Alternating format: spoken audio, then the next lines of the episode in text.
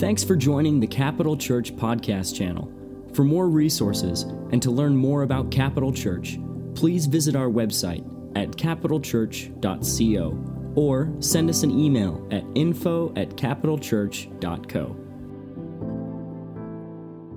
I'm going to go to Psalm chapter thirteen, and if you've been here the last few months, we've talked about a lot of different uh, topics. It's been kind of kaleidoscopic, but we've really focused on miracles, the Spirit, and really over the last probably five weeks, we've talked about prayer. How many of you have been here over the last several months, okay? So we really, we've kind of landed on prayer. Today, I'm going to talk about, if you're take, taking notes, I'm going to talk about, okay, how do we pray? Everyone say, how do we pray? How do we pray when we are in trouble? How do we do that, right? Uh, so I'm going to do my best to, to talk about that. But we come to Psalm chapter thirteen. And uh, let me ask this question first. How many of you are in trouble today? A few of you? Okay. Um, that's a trick question, right? We're all in trouble, right? We're all in trouble. Before I get to Psalm thirteen, well, let me just say this really quick. Psalm thirteen technically, and today I'm not going to technically flesh this out, but Psalm thirteen is a lament. So when you come to the prayer book of the Bible, right, Psalms is our theological prayer book, trains us in how to see who, who God really is. Uh, you have different categories of prayers. You have praise or doxological uh, prayers. You have thanksgiving prayers. You have enthronement prayers. Today, we're going to be talking about complaining prayers. For all those complainers out there, right? But um, this is what Psalm thirteen is. It's a, it's a prayer of complaint. Why? We'll talk about that here pretty quick. But the question is, okay, um, I, th- I think we all, it's not even a question, but I think we all can agree that on one level, you and I are in some trouble, right? In fact, Eugene Peterson said this, check this out. The human condition, the human experience is on the edge of disaster. He's not being hyperbolic here, so just follow uh, what he says. Humans, how many humans do we have here? All right, apparently we got about eight, okay? Humans are, just feel this. I want you, this is like one of those feel messages. Humans are in trouble most of the time, right? Uh, those who don't know that they're in trouble are in the worst kind of trouble. Right? You bump up against reality or the isness of this world. That's philosophical fancy talk for um, we know that reality has problems, right? And we're not called to evade the problems. We're called to encounter those problems, speak to those problems within the framework of the victory of Jesus. But, uh, and I don't know who said this, um, but I love this quote. This guy said this, "I only pray when I'm in trouble. But I am in trouble all the time, so I pray all the time." So when we go to Psalm, Psalm chapter thirteen, right? Psalm thirteen and this lament, it has a liturgical feel to it. Um, behind it all is the language of trouble, right? I'm in trouble, and I need help. And Psalm thirteen, as we uh, read it here pretty quickly, I, I think it's it, it, the reason why you're gonna you're not gonna like it. Right? You're going to read through this and you're like, oh man, I want, I want to get out of this service. But you're also going to love it. Why do we love laments, or why do we love, in particular, Psalm chapter thirteen as we read it? Because it's universally applied, right? We all know what it's like to be in trouble. Let me just say this before I read this psalm. I want to compare the last ten years of songs, we'll say in North America. Uh, there's a A person that I, I just recently met at a cohort in, in Los Angeles, and his church, he's a really smart guy, his church came up um, with this algorithm. I don't even know how they did this, right? And so they wanted to um, get some data analysis of the top one hundred worship songs over the last decade, right? So they worked on some diction stuff, syntax, structure. Some of you are like, give me some aspirin, right, right now. Um, And so they kind of put together this algorithm, and they took all the top one hundred worship songs and threw it through this um, uh, data um, analysis thing. And they came up with this one song. And uh, again, this one song that I'm going to read to you represents kind of our worship mood, which I think some of it's really good, some of it's a little interesting. Uh, and if you love music, how many uh, people who love music here? Okay. right? Musicians, whatever. Uh, so we totally relate. We totally, you know, I'm a musician. Um, this song uses three chords. I don't even know what that means. Three chords, five, ten, who cares, right? Just play this, play the music, right? Um, and it's done at a third grade reading level. So the title is this. Remember, this is a compilation of one hundred songs with a lot of analysis, and this is the average of all these songs. God, you are awesome. Starts out good. Can I get an amen? This is the first verse. God, you are awesome. Completely awesome. I think we need to get a little bit more creative, right? God, you're awesome. And then it switches at the very end of this first verse. Just like me. And then it goes, have, have you ever seen Batman, Lego Batman? Think of this next part in his voice. You make me better, right? I have a six pack. No, that's not what this said. You make me better than I already am. You lift me, but I've always been, been pretty great. It's kind of an interesting anthropocentric feel to some of our worship songs. I, I, how many of you love worship? I'm not dogging on worship. I love worship. We are so blessed. But I just think this is interesting. And then the third verse goes, your yes and amen, that is my heart's theme, because you endorse everything I want and everything I dream. And then it continues, because you're awesome, and I'm awesome too. The glory goes to me, but also some to you. And then the last, I, Mark Thornton, would you call this a chorus? I don't even know what this is. And then it's fire, oceans, lions, lions, oceans, and fire. Fire, right? Oceans. I, we apparently we write a lot about oceans and lions. And how many of you like lions? So why are we talking about that? Well, it's funny because if you can compare that, like I believe in praise, and maybe over the next few weeks we'll talk about praise. How many believe in praise? Yeah, we do, right? But when you come to Psalm thirteen, man, there's a different feel. Like I want you to, I want you to feel as I read Psalm thirteen the mood, right? Because I mean, there's a liturgical feel, which means that there's a choir master, right, who takes um, uh, the people of God and leads them into the presence of Jesus. And this psalm feels like a downer. Like if we sung these songs at church, we would no longer have a church.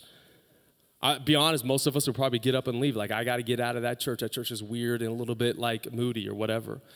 But Psalm thirteen, verse one, this is uh, the beginning of this um, psalm. It goes, how long, O Lord, will the Dallas Cowboys not make it?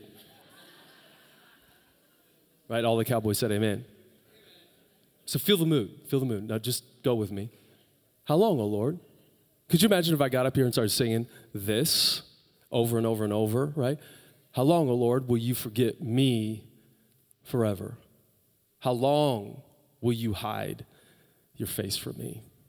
Have you ever felt that before? How long must I take counsel in my soul and have sorrow in my heart all the day long? Feel it. Feel what this liturgist is leading the people of God into. How long shall my enemy be exalted over me? This is not intended to be rhetorical. I want. I like it when people talk back to me. In, a, in an appropriate way. Uh, what's the mood? Anyone, shout it out. What's the mood of this? I know we got about seven hundred people in here, but just go with it. Despair. I, lo- I heard despair. What else? Depressing. Yes. What else? Huh? I, I, I, I'm hearing a lot. Of, I'm forty-three years old. I'm, apparently, I'm losing my hearing right now. It all sounded right. What's that? Frustration. Yes. Has anyone ever been frustrated? Okay, it feels like frustration. For me, it feels like this is the worst. Like, I hate being frustrated. Um, despair, yeah, that's that's actually worse than what I'm going to say, but that's bad. But being confounded or believing that God is full of chesed and emet, which is faithful covenant love, right? And yet God is not answering you. The mood in these first few verses, right, is one of enigma, right? It's confusion. God, I thought you were this way, but why am I, why am I going through this? Why have you hidden your face?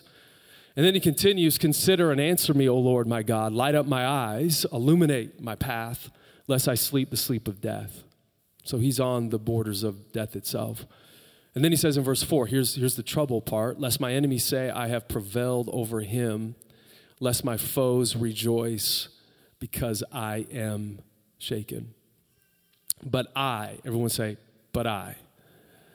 I'm going to make an argument that the but is the wrong uh, translation of, of the Hebrew here. But I have trusted in your steadfast love. My heart shall rejoice in your salvation. I will sing to the Lord because he has dealt bountifully with me. Let me say something really quick before I quickly, in fifteen minutes, talk about this little tiny lament or complaint. First, I think, I don't want to exaggerate this, but I do think we have a problem in the church. Now, hear me out. You could disagree with me, just hear me out.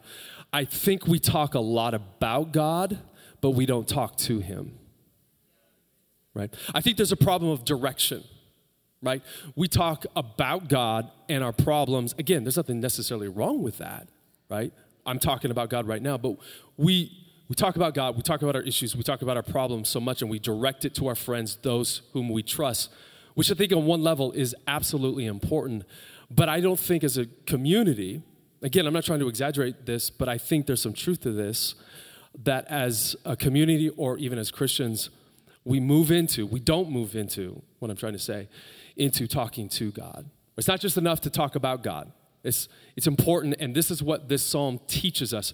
It's important that we talk and learn the art of talking to God. I don't know if you know this, but God has already spoken to us. Prayer on a fundamental level that we find in the book of Psalms, which is make, made up of five different books, is basically us speaking, in the words of Eugene Peterson, us speaking back to God who has already spoken to us, right? So prayer is learning to speak back to the God who has spoken. And God wants you to enter into the depths and the texture of this collaborative relationship that we have with him, right? I think one of the reasons why we don't do this, and I'm going to get to my, my points with uh, Psalm chapter thirteen, is because in the words of C S Lewis, the reason why we don't talk to God is because we assume that when it comes to prayer, we have to be what we ought to be, right? As opposed to who we actually are. I think people even don't even come to church, right? Because they had a, man, you had a bad week, right? And maybe Saturday night, you're just exhausted. You don't have the right feels, like, and you're pretty angry with your spouse. No one here ever experiences that. You're frustrated, like maybe your college football team lost or whatever, right? If we're not careful, we assume that going to church or approaching God, we have to we have to be something.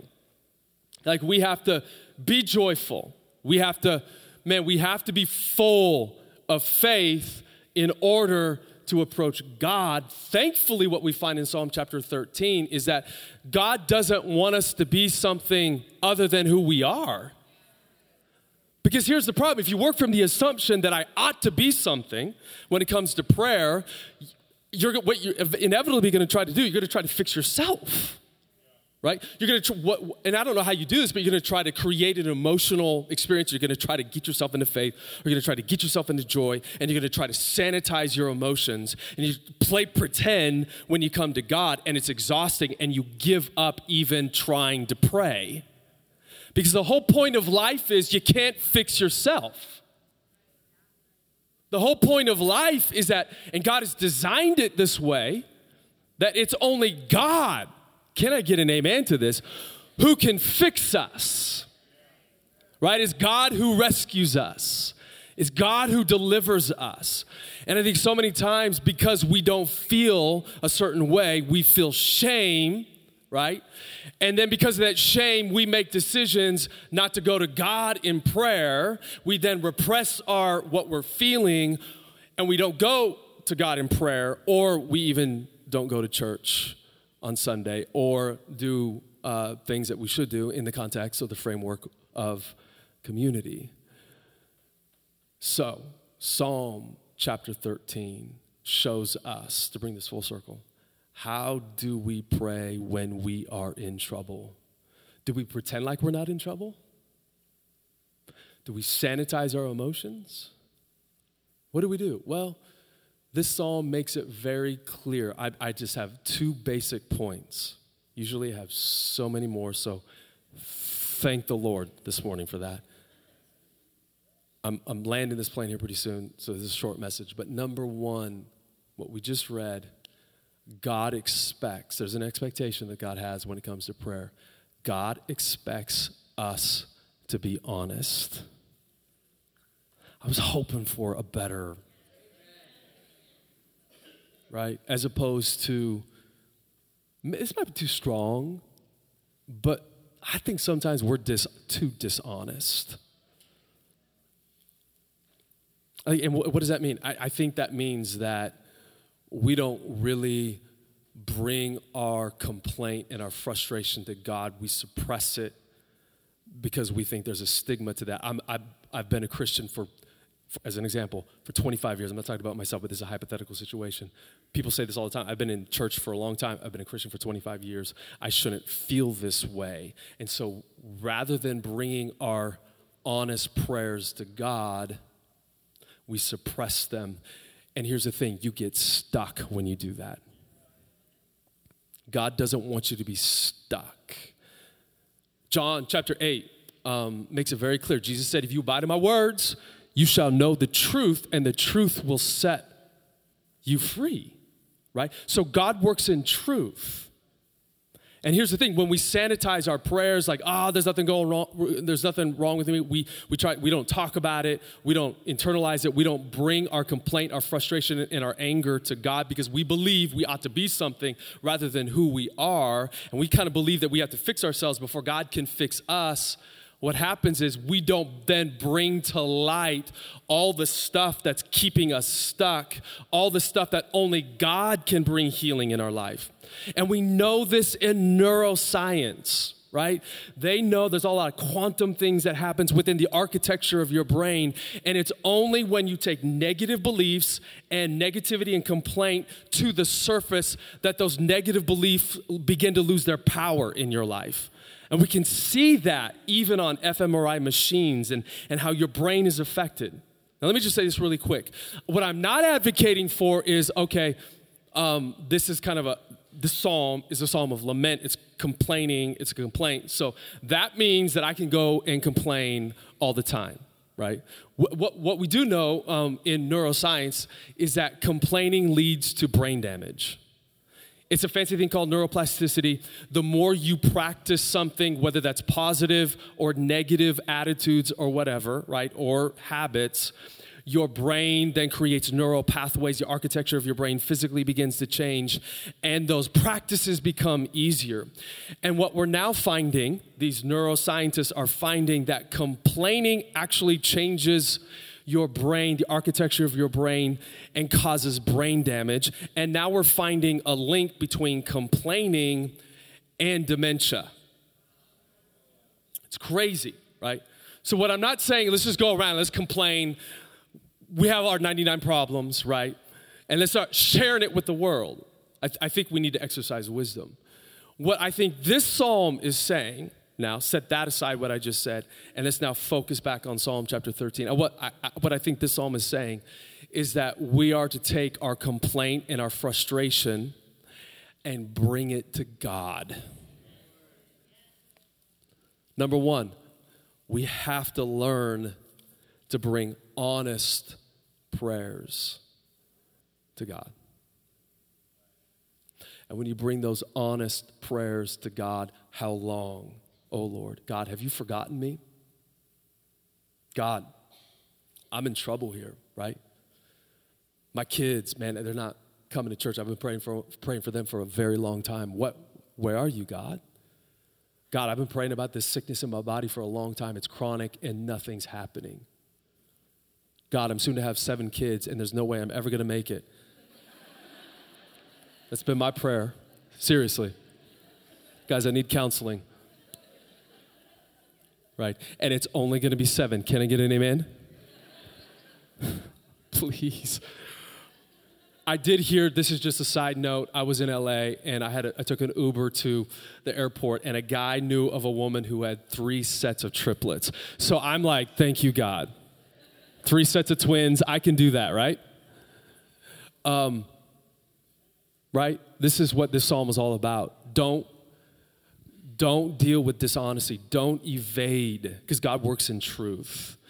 And it's when we br- it's when we bring to light what we're going through, right? All the complicated emotions, not trying to sanitize them, but when we bring them to God, that's where healing takes place. And I don't know if I said this, but Psalm chapter thirteen is a portrait of an emotionally mature person. If you want to be emotionally mature follower of Jesus, you have to learn to process your emotions in a right way. And you, I, I usually take it from a different angle. I'm not, I'm, how many, how many feelers do we have? Like you just, you have emo, tons of, we all have emotions, right? There's no automatons here. But like probably half of you just, you're very, you have emotions. That's great. How many of you are more like me where you don't want to deal with your emotions? Let's be honest. Am I the only one? Okay, no. Like, so we're all over the spectrum, right? So there's different ways that we can approach this. My way, and I think it's somewhat healthy, is that I always begin with thanksgiving, right? And I thank God for his goodness, and I allow, I allow the thanksgiving um, a declaration engulf how I feel. And I think that's really important. Other people do it a little bit different, such as Psalms. We start with, this is my complaint. This is what I'm going through. This is how I'm feeling. God, I need you, right? And so when we do that, where we begin to grow into an emotionally, in the words of one scholar, emotionally mature follower of Jesus. How many of you want to be emotionally mature? Now, what this is not saying is we can come to God and blankety blank him, right? I mean, that's weird, okay? But I think what this is saying, come on, let's be honest people. Some of you, I might say this a little bit too strong, but please don't judge me. I think some of you are dishonest with what you're feeling. And you try, and I get it, because maybe your strength is that you're strong. And you don't want to tell other people what you're going through because that implies vulnerability, and vulnerability in, in our culture is strongly correlated with weakness, right? And so we don't like talking about this or sharing even our emotions with God, but it's absolutely essential if you want to be who God's called you to be. So number one, how do we pray when we are in trouble? When everything around us is not going as expected. When we fundamentally believe that the steadfast love of the Lord is with us, and yet it just feels like our circumstances are not lining up with that. Well, you have to practice the art of bringing your prayers to God with honesty. Don't fake it until you make it. Faith it. Don't fake it. Faith it. Come on. Second service was so much more loud. I just... Come on, don't fake it, right? Thank you, young man. Call me Mister Wilde, too. I'm, s- anyways. I'm forty-three. I'm getting old. I, I get that. I deserve that title. But we don't fake it. We faith it without question. But within faith, we have to um, be honest, right? Let me just say this again. And there's a lot more that I'm going to go into over the next several weeks. But I couldn't do it today. It is absolutely important that you don't sanitize how you feel. Which then, we then transition as we look at Psalm thirteen. I, I want to read this. Uh, go to verse, um, sorry guys, verse, uh, let's do verse two. Again, I want you to feel this. How must, how long must I take counsel in my soul and have sorrow in my heart all the day long? How long shall my enemy be exalted over me? Right, we have the presence of trouble. He's being honest, right? He's not trying to sanitize anything. We continue in verse three. Consider and answer me.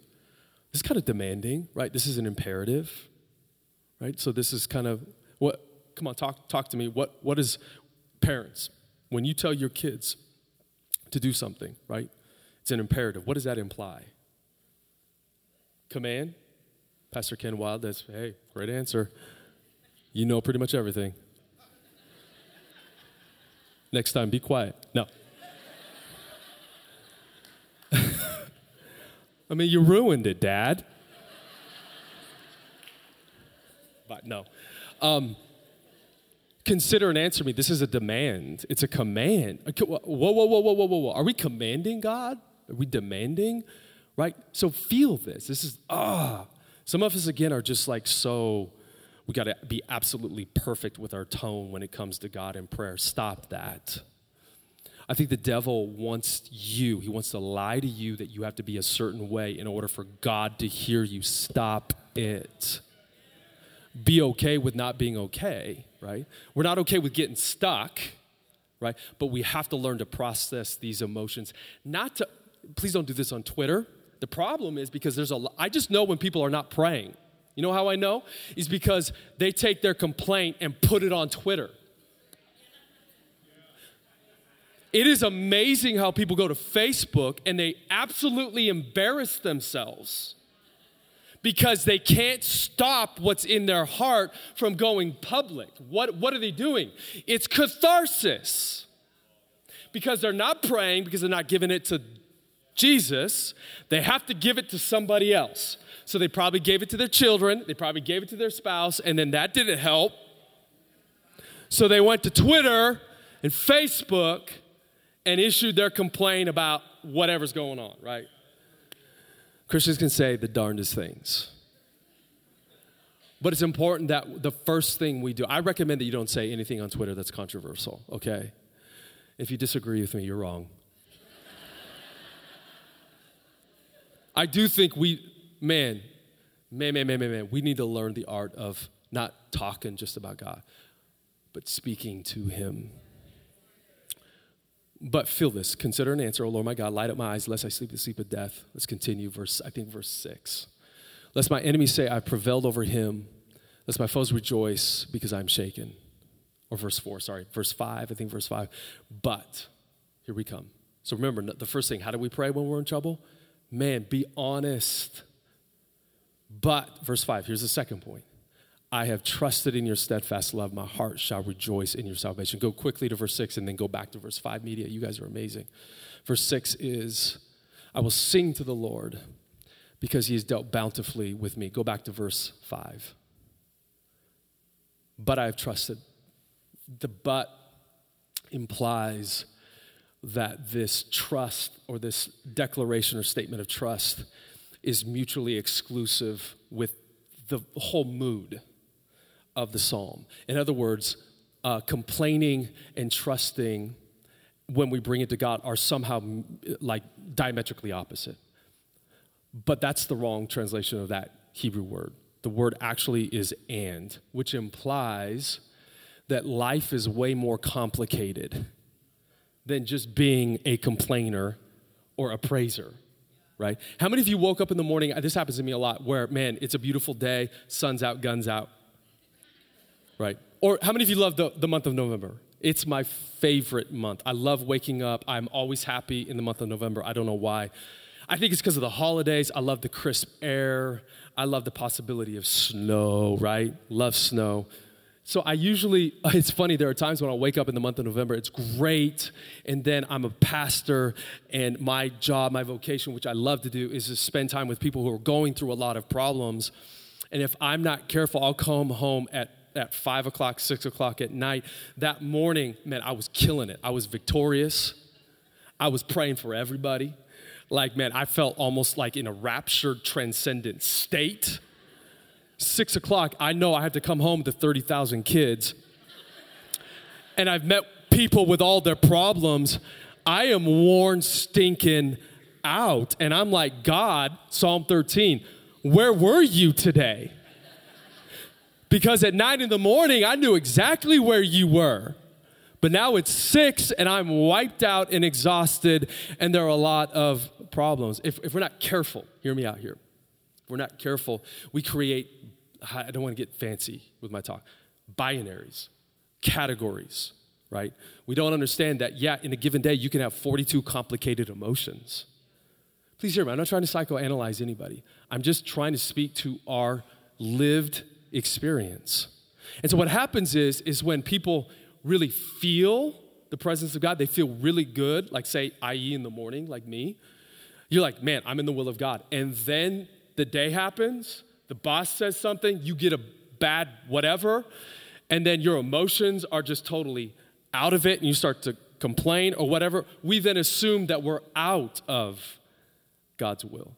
Now, to be sure, if you do complaining wrong, that can lead you out of God's presence. But hear what I'm saying. I think we are people that have complicated emotions. And what this psalm is telling us is that you can almost, in the words of Gary Bershears, my theological mentor, almost simultaneously, you can be in complaint and praise. In fact, what this psalm shows us, which is my last point, and I'm going to get done here, is that you can be honest with God, you can bring your complaint with God, but that co- complaint is grounded or engulfed in a bigger reality that God, even though I'm going through a very difficult situation, God's steadfast love is bigger than anything else. Bigger than anything else. Right? So number one, how do we get How do we get out of trouble or pray our way out of trouble? How do we enter into an emotionally mature follower of Jesus? We got to be honest with God about what's going on. Number two, we have to ground everything, our thinking, our believing, how we see the cosmos, how we see our relationships, from macro to micro. We have to see everything in light of this one reality, the steadfast love of God never quits. So praise and complaint can overlap each other. In fact, I think the whole goal of prayer, just let me say this, the whole goal of prayer is always to get us into praise. The whole goal of being honest is not let's get stuck in our emotions and our feels. Let's try to be authentic. No, no, no. The whole goal of praying is to get us into praise. Praise. For some of us, that might be easier. For some of us, it might not be as easy, right? But the whole goal of prayer is to get us into celebration, to get us into joy, right? To get us into the understanding, the depth of understanding that God's steadfast love covers everything. There's not one circumstance in your life that somehow exists independent of God's steadfast, caring, compassionate, loving desire for you. And I have, not but, and I have trusted in your steadfast love. My heart shall rejoice in your salvation. All right, this is not the imperfect tense, which means he's dealing with the past as if God has done this. What is he, what is he doing? He's making a statement of faith. He has complained. God has done something to him. It, I, I bet you this liturgist wrote this really quick. He was experiencing so many different emotions, and he moved into faith. This is a forward look. Even though I can't make sense of everything, I trust that you're going to work out not just some things, but all things. I trust, and I'm using the theology of the Psalms, that you are a rescuer. You are a deliverer. And I'm in the pit right now, but you're going to lift me up, right? I can't figure everything out, but you are my wisdom, Psalm chapter one, right? And I can't figure out why I have all these enemies, right? Why is there so much injustice in my life? But I know that you are the Son, Jesus, and I thank you that you are in charge, and you will put my life to rights.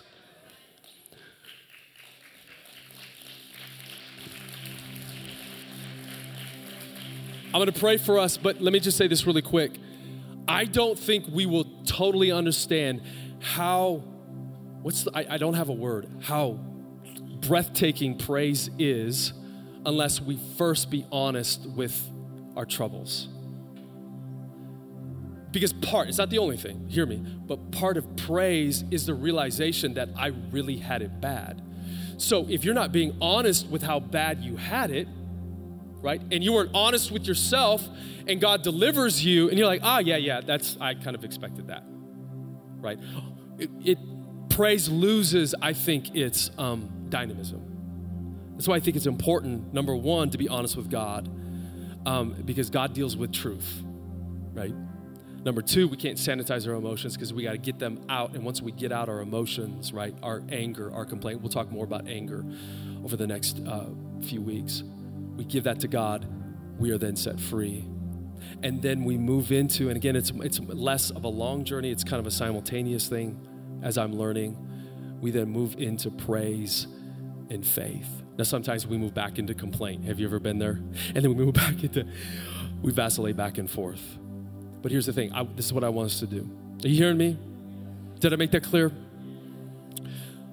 One thing I'd like you to do as a practice this week, I want you to pray through Psalm thirteen. Take five minutes every day. If you want to do it longer, you can certainly do that. But pray that. Pray Psalm thirteen. God, how long are you going to forget my kids? How long are you going to forget my body? How long are you going to forget that promise that you spoke to me ten years ago? Be honest with God. Give it to God, number one.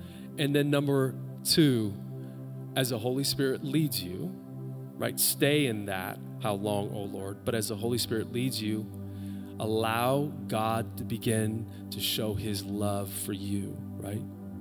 Allow God to do a healing work in your heart. And as you experience that healing work, God will bring you into a place of emotional stability. We need more emotionally stable people in our world, right? And as followers of Jesus, when we're allowing, as we go to Jesus, and I got to be done, I just saw the time, as we're allowing the Holy Spirit to work in our emotions, as we bring it to God, there's then a freedom to be who God's called us to be. I think the reason why maybe some of us can't be who God's called us to be is because we are stuck. Let's become unstuck. So let's pray Psalm thirteen. I want you to, bow, this week, bow your heads, close your eyes. I want to pray for you right now. I want to pray for those who are in trouble. You're like, Krist, I'm in trouble. I'm depressed. I can't figure it out. I'm anxious. Or I have this thing at work that I can't, man, it's just, it's, it's wrecking me. Or my kids, maybe something with your kids, maybe something with your body. I don't know what it is, but you are in trouble and you want the Holy Spirit to come right now. You want me to pray for you, but you want the Holy Spirit to come and do a healing work in your heart. In this moment of honesty. And you know you're stuck. And you want God to unstick you, whatever, unstuck you, whatever. And as we move into the new year, we want the Holy Spirit to do a deep work in your heart. If that's you and you want me to pray for you, it's kind of a broad, I know, kind of prayer request. Could you just raise your hand? I'd like to pray for you. Okay, all over the room, all over, many of you. Thank you for your honesty. All right, put your hand, if you, put it down. Take your hand, put it on your heart as, as I pray. Father, as we close right now, I just thank you that you're good. Lord, we thank you that the steadfast love of the Lord endures forever. Lord, I just thank you that perfect love casts out all fear. Lord, I thank you you've not given us a spirit of fear, but a power, love, and a sound mind. And Lord, I thank you as we, as we maybe even wrestle within the framework of prayer, as we bring this week our, our frustrations, our enigmas, our God, where are you? Have you forgotten me?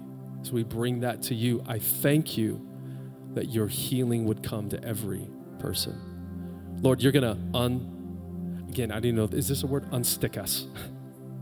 You're going to get us out of ourselves. Father, I thank you that this year, two thousand twenty, is going to be a year of freedom for so many people. And I declare this right now over this church that we're going to move into a, man, a, a season where followers of Jesus are going to experience the presence of God like they've never experienced. But Lord, we just open up our hearts now and we give you our complaints. We make a decision right now, this week, to take Psalm thirteen and to be honest with you. And in that honesty, we thank you for your work in our lives. And one last prayer, I ask now that you would fill every heart with a fresh understanding of how much you love them. We thank you, Father, for your grace. I thank you that we don't have to, ought to be somebody, but as we come to you, as we are, it is you, the great physician, who heals us, speaks to us, rescues us. So we say yes to you, Jesus. In your name we pray.